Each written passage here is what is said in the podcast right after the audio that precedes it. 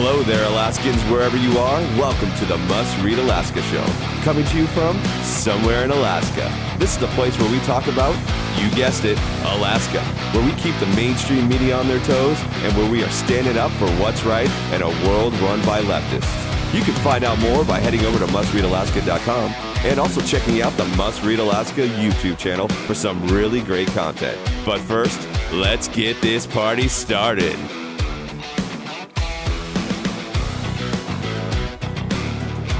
What's good, Alaska? This is Scott Levesque, and you're listening to the midweek edition of the Must Read Alaska podcast. I'd like to welcome everybody, and hey, just take a moment and give this podcast a five star review. It really helps when people are searching for key terms like Alaska or politics. It helps bring this podcast to the top. And if you want to take just an extra step, go ahead and give us a written review. We love hearing from our listeners. The reviews we've got so far have been incredible, and we really appreciate all of our support for this podcast. And again, if you'd like to support Must Read Alaska and additional content like podcasting and videos and so forth, you can do so by going to mustreadalaska.com. And at the top right, there's a donate button. You can go ahead and donate there. We appreciate all our supporters, our readers, and our listeners. We can do this because of you guys. So thank you so much. Well, we have a lot going on. There's a ton of stuff. And today, I don't want to call this the Forrest Dunbar edition, but we're going to unpack two pretty big stories that we're looking at for Forrest right now. But before we do that, let's talk about a couple things that have been uh, recently come up over the last week or so. Uh, the first I want to touch on is a candidate debate for the 2021 mayoral election here in Anchorage. And it really uh, pits three candidates to have a discussion um, on February 24th, and the doors are going to open at 5:30, and it's at the Mate Event Catering, and that's on, I believe, East 76th Ave. I believe that's where it is. Anyways, it's starting. I believe around six o'clock. Doors open at five thirty, and the candidates that are going to be there are going to be um, Mike Robbins, Bill Evans, and Dave Bronson, and they're going to essentially your centrist to left, or excuse me, your centrist to right uh, leaning candidates are going to be sitting down and having a discussion about some of the main issues that are facing our municipality uh, in the coming year and then years beyond there during their term if they get elected. And so this is going to be a great debate. I think this is extremely important. The the event was sold out literally just moments after putting tickets on sale. So obviously there's a lot of interest in in hearing these candidates talk and quite frankly I that doesn't surprise me with the fact that the last few years now have been uh, a real uh, indictment on the left leaning policies here in the municipality. I think people are ready for a change. And I think people are ready to look at a, a different type of candidate, a candidate maybe that hasn't been in office here in this municipality for a while. And I don't think it's just going to stop at the mayor candidate. Uh, portion. I think this is going to trickle down, and we'll get to that in a minute. But first, uh, I think it's really important. Listen, if you haven't had the opportunity to um, mark this on your calendar, do so this is something you're not going to want to miss. Listen, these are the these are three leading candidates right now outside of anybody on the left that are are real shots at winning this election. I mean, real shots. You have Mike Robbins, who's been a local business owner, um, guy who who has connections within the business world. You've got Dave Bronson, who's who's really picked up steam. He's ex-military, um, really for the business owner as well, but also has really shown its face during the summertime in 2020 when there was a lot of protests and um, and gatherings outside the Loussac Library in response to not only just the the pandemic response or policies, but also in response to some ordinances that were being passed. And then there's Bill Evans, and Bill Evans has a has a track record here in Anchorage he's the most centrist candidate that's probably going to be on the ballot, and and quite frankly, he's the one that um, could garner that that purple, you know. I have some I have some left leanings, right leanings, but I don't really consider myself one or the other. He he sits right smack dab in the middle. So this is going to be a great debate. This is going to be a great discussion. And my hope is is that this is really about the issues. At the end of the day, I'm not I'm not interested or concerned about backbiting and fighting and you know jabs and all that. I, I want to know and I think the people want to know exactly where the, each candidate stands on really critical policy issues. And of course, the number one policy issue that's going to be out there is what's going to happen if they have emergency powers. What is their emergency orders going to be? Uh, where do they see themselves uh, fitting in the terms of this pandemic um, policy making, and and how are they going to work with a current assembly that is very left leaning, that has the majority of individuals on that that assembly do not see eye to eye with most of these candidates. I would say Bill Evans has maybe a little bit of a shot to working best with them, but there's going to be conflict there. And it'll be interesting to hear how each one of these candidates is going to work with the assembly to get legislation and policy uh, passed and, and ready to go. Because at the end of the day, it's lining up right now that the assembly is setting itself up that after the election takes place, they're going to vote on the extension of the emergency of declaration. Keep in mind, they want you to believe this, but it's not true. The assembly votes on the extension of emergency declaration. They do not vote on emergency powers. However, an extension in, in the declaration of an emergency automatically extends the ability for the mayor to have emergency powers. So they go hand in hand. As much as they want to tell you that it's not lock and step, it is. So this is it, the assembly is is sort of hedging its bets. So if if a candidate that's very left leaning, Forrest or even Falsey gets in, uh, you p- probably can can rest assured that there's going to be another extension to the declaration of emergency.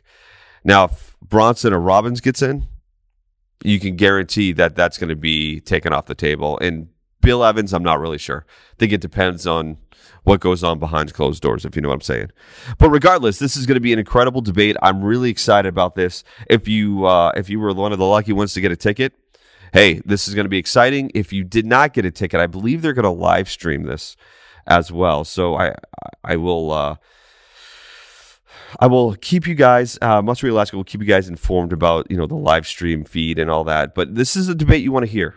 And like I told you before, this is going to be important because I think, I think, based on what I'm seeing, many residents of the municipality are done with left leaning policy and politics and candidates. It looks like there's a lot of push towards more conservative or, dare I say, Republican viewpoints when it comes to a lot of policies because they've seen the the damage that's been done uh, just in the last year with with these policies and, and the idea of just crippling specific industries based on on what really nobody really knows. Uh, so this is going to be an interesting debate. Now, like I said before, this is also going to have a trickle down effect. I think, however the the the actual election goes is going to trickle down into the assembly. And what I mean by that is if Bronson or even Evans or, or Robbins gets uh, through and elected, I think that is going to be probably the beginning of the end to many of the left leaning assembly members. I think all you have to do if you're a candidate moving forward is prove and show that your track record is one of conservative and or more right leaning policy making and I think you have a good chance of getting in to uh, into the assembly. Now, I'm not guaranteeing anything by any means, but come on, we've just seen this. I mean, we've seen the backlash of the assembly. We've seen what's happened over the last year through 2020 into 2021 already. We've seen the kind of stuff that's been happening at the Loussac Library, at the chambers, outside. It's it's evident. I mean, if you can't read the writing on the wall, then I'm not sure where your head is, but it's definitely not out in the air. It's in the sand. There's no reason why, moving forward, that we should continue to allow this type of policy making to continue. Anchorage is no longer thriving. It is actually looks like it's receding back and back and back. And not only that, but taxes are increasing, increasing, increasing. Why?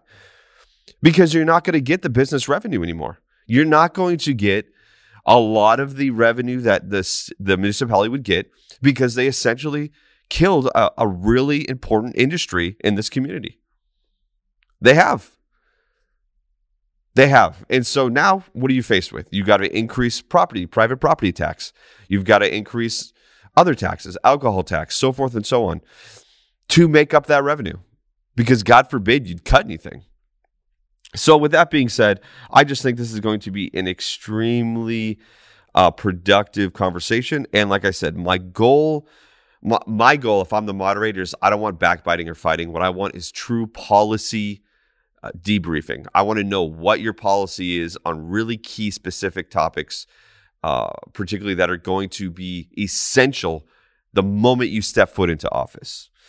Uh, moving on from there, let's talk about the governor transitioning to what he calls a path to normalcy with no more mandating mandatory airport testing.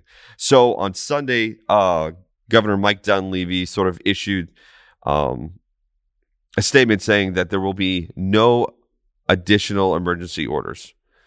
Uh, and again, he left the caveat at least not right now, which is which is a big deal, and I, and I'll tell you why here in a second. But uh, the state is is noticing and seeing, and I'm I'm assuming Governor Dunleavy is is doing this in uh, in tandem with some of the advisors he's been using uh, in the past to uh, whether to decide to continue emergency orders. But this is a big turning point in our state. We uh, we are no longer, at least at the moment, going to be issuing any more emergency orders, which is huge. Again, I'm I'm assuming the people that he's been consulting with it, are providing this information and could, you know, encouraging him to do this.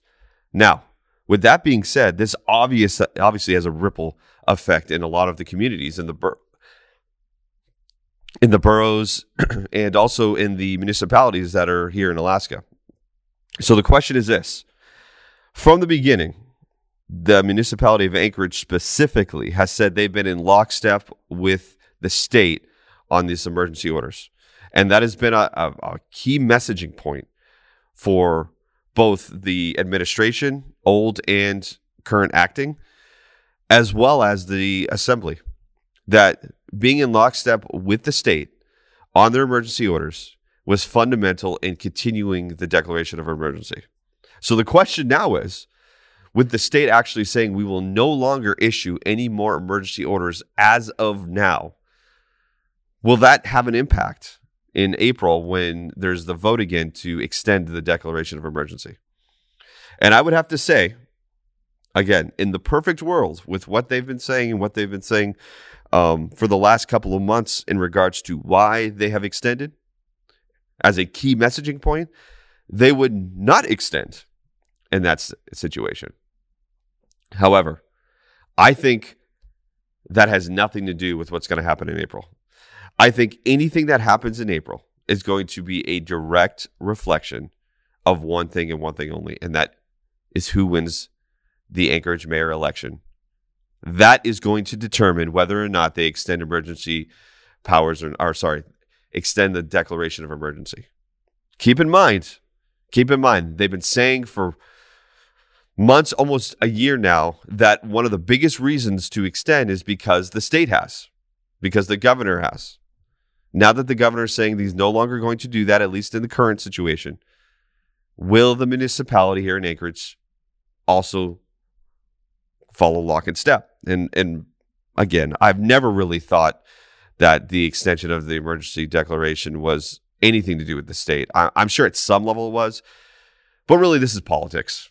And let's just keep that in mind. It's politics. It's about who has power and who can make decisions, which is why I think in April when this vote is is up again um, for an extension. If if you have Robbins or you have um, Bronson or even even possibly Evans, they're pulling it off the table.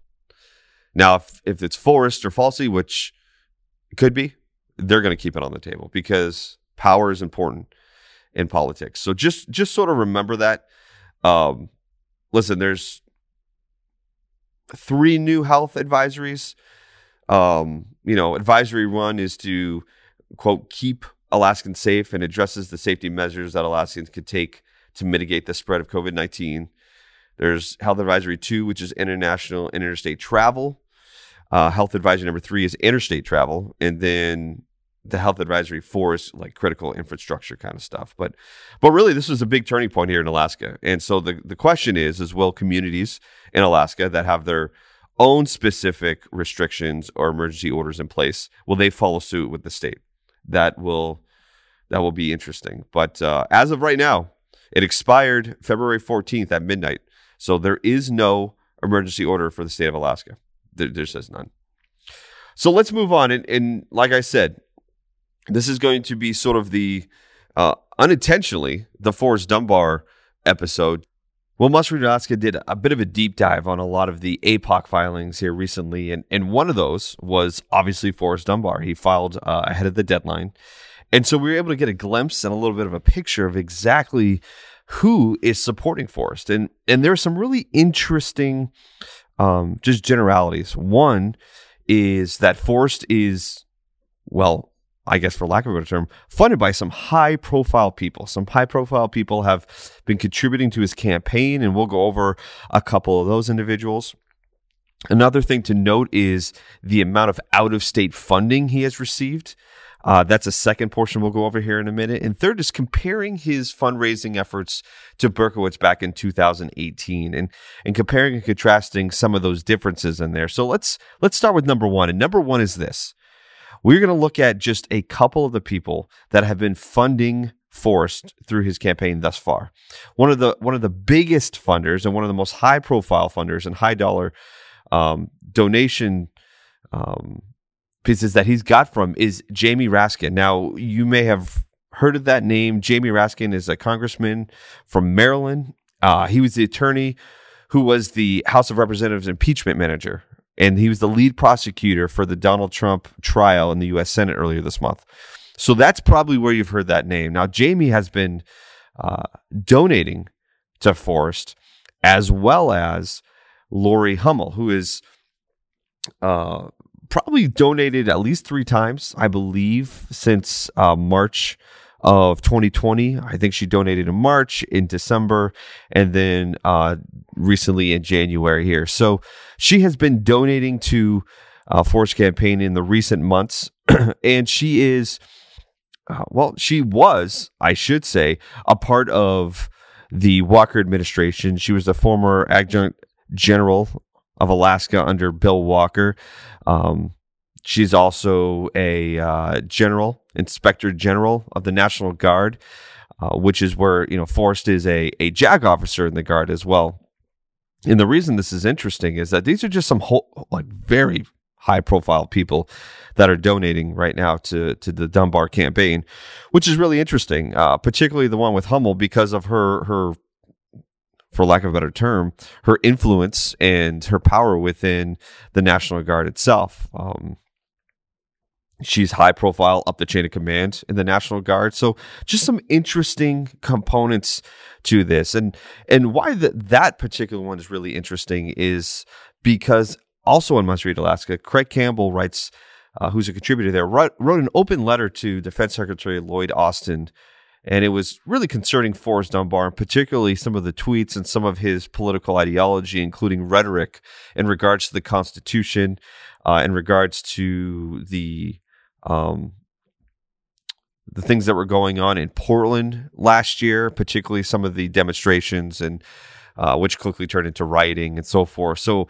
Forrest has has sort of a history of of perpetuating some of these left wing messaging, for lack of a better term. And uh, Craig writes an open letter to the Defense Secretary Lloyd Austin about this, just in general, about some of the things that are going on in the National Guard right now. I, I would recommend you read it. Again, the, the headline at Must Read Alaska is Craig Campbell's open letter to Defense Secretary Lloyd Austin concerning Forrest Dunbar. But he really kind of he touches on a, a article in the National Guard Association magazine and then moves into uh, Dunbar himself. But this is really interesting. Forrest is sort of coming up now and bubbling up. You know, you had the letters or the emails between him and Christopher Constant come out recently as well, and some of the things that they were doing, which seemed like it was not on the up and up, right? So those things were coming out.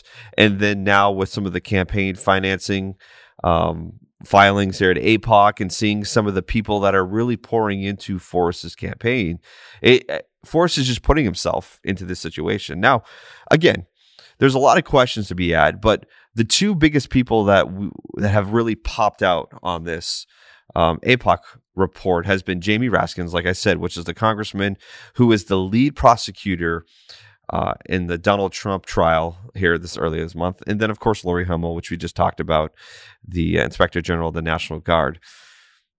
But what's also interesting about these filings is just how many donations have come to Forrest's campaign outside of Alaska. You know, after Must Read Alaska kind of did its research, it shows about 21% of Forrest's donations have come out of state, which is very interesting very interesting. And as we we get to that third component of what we're talking about, with which is the comparison to Berkowitz's campaign in 2018, this is a big jump in out of state donations, particularly for a lead Democratic candidate. Now, why is that interesting? Well, a couple reasons. Number one is obviously is Forrest with some of these high profile um, donations coming from Jamie Raskins, for example. It, are there others that are following suit with Raskins in, in donating to Forrest campaign? Why are they interested in a, in a mayor race here in Alaska? And what does that really mean? So part of this is speculation on my part, but what it t- tells me is is that there is some concern um, from the Democratic Party nationally. For some reason, we've we've piqued their interest probably because the you know the mayor of Anchorage has a lot of power in the state, just in population and and revenue and all of that. I mean, the spending. It's just a very powerful position in a state that does not have a lot of big cities. So there's there's interest there, which means also in my mind, if you're if you're getting these outside donations, and when we juxtapose this again to the 2018 campaign of of Berkowitz, it shows that perhaps the Democrats aren't as um, satisfied with the nominees, the the sorry, the candidates that are running. So there might be some push to get some outside money in to help with the campaign. The other thing is, is that it's just generally speaking very strange to have that much money coming from out of state for a, a campaign of of this local size. It just doesn't make any sense at all, really. I mean, I'm trying to push in some some possible reasons as to why, but 21% of your campaign's funds right now are from out of state donors is is a concerning number if I'm an Alaskan resident, regardless of political affiliation. Because the reality is is that we are all beholden to those people that give us money at some level. So it, it really is a bit concerning that 21% of currently, right now, as constituted, 21% of his donations are from out of state. Now you could try to break that up. And, and again, we could break that up into people who are snowbirds and, and all that, which may be the case. It may be the case. But still, even if you're a snowbird, that doesn't that means that you're you're spending half of your time out of the municipality. Okay? You're spending half your time out. Maybe a little bit less. Well, if you're a snowbird, you're leaving about October and you're not coming back till April, May. So again, it, it's it's about your constituents. It's about the municipality getting a mayor that's able to vouch for the people that are here year round. And so it's just very interesting. I thought that number was really high. And here's why it's high. The third component to this is really interesting because when you juxtapose what we just talked about to Forrest and some of the high profile people, particularly out of state, high profile people like Congressman um, Raskins. When you look at the Berkowitz campaign in 2018, there's some very interesting things. Number one is Berkowitz raised over $600,000 right now. And again, when, when this article was written, Forrest has raised over $252,000, a stark contrast to Berkowitz back in 2018. Not only that, but 89, almost 90% of monies raised for that campaign by Berkowitz was within the municipality. So let's just let's just put this in perspective. Forrest says 21% of his funds right now that are coming from out of state, Berkowitz had 6%. That's incredible. That is incredible. So again, it, there's a lot of speculation as to why that is. I mean, if you look at it, 2018 to 2021, I mean, how how many of those could be different when it comes to let's say like I talked about before, could possibly the out of state donations come from snowbirds? Maybe, but why wouldn't Berkowitz have that same appeal? So does that diminish the fact that maybe that out of that 21%, only 6% of them are snowbirds or less. And when I say snowbirds, I mean Alaskans that reside somewhere else during the winter months. It just doesn't make sense. It's not adding up. Not to mention that, I mean, Dunbar has not raised nearly the amount. He's raised about 42% of what Berkowitz did when Berkowitz ran for reelection in 2018. But he's got about 230% higher out of state donations than Berkowitz did. It just doesn't make sense. It does not make sense. And that, to me, is where a lot of this concerning out of state money comes into play, is because you have such, such a distinction in out of state money donations. When in three to four years, it, I mean, we're not talking about a major difference in possible uh, Alaskans who spend half of their year somewhere else. This money's coming from out of state by by bigger donors and many people who probably don't reside. I don't know the intentional or the actual numbers by that by that measure. So I can't officially say this, but it just feels that right now. And in, until we dive a little bit deeper, I won't know those numbers. But again, when you go from Berkowitz in 2018 having about 6% of his donations being out of state to now Dunbar has 21%. And we don't even know what that number will be at the end. 6% was after all the donations were accounted for and filed through APOC in the Berkowitz uh, campaign. Will that number go down for Forrest Dunbar? Maybe. That could possibly be true. But I don't know yet. And God forbid that goes up. That's not a good sign.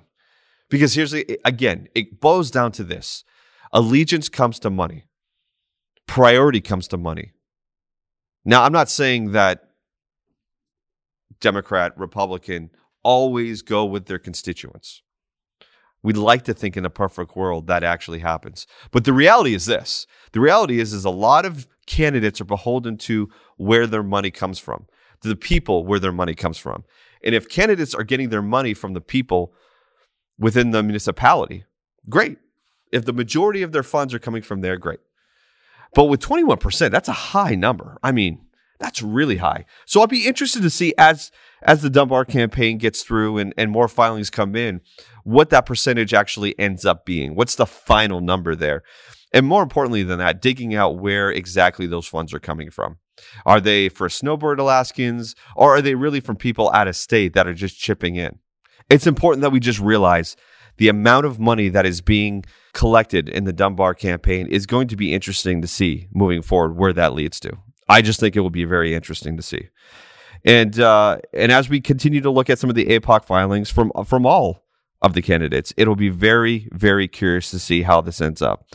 Because if there's one thing I know about what's happened over the last years, particularly in in the municipality, is that residents and people within the municipality that have businesses are fed up with not being heard and also feeling like their representatives are not representing them. So in this time, I think a call of unity and, and hearing from the people is going to be important. So we'll see how this plays out moving forward. But hey, that's it for me today. I appreciate everybody who's been listening. We love you. We love our listeners. We love our readers and we love our supporters. And we just can't do this without you here at Must Read Alaska. I'm privileged to work with Suzanne Downing and John Quick. It's been really great being a part of this team. And if you haven't, check us out on Facebook. Check us out on YouTube. Check us out on Rumble. Check us out on MeWe. Uh, Parler's back up. Uh, we're on all major social sites and it's all under Must Read Alaska, all one word. So check us out there. Give us a follow, a like, a subscribe, all the above, because we're putting out content on a regular basis. And uh, we do this so that you get a full, rounded view of the news, not just a particular narrative. Well, again, that's it for me this week. We'll see you next week. And until then, stay classy.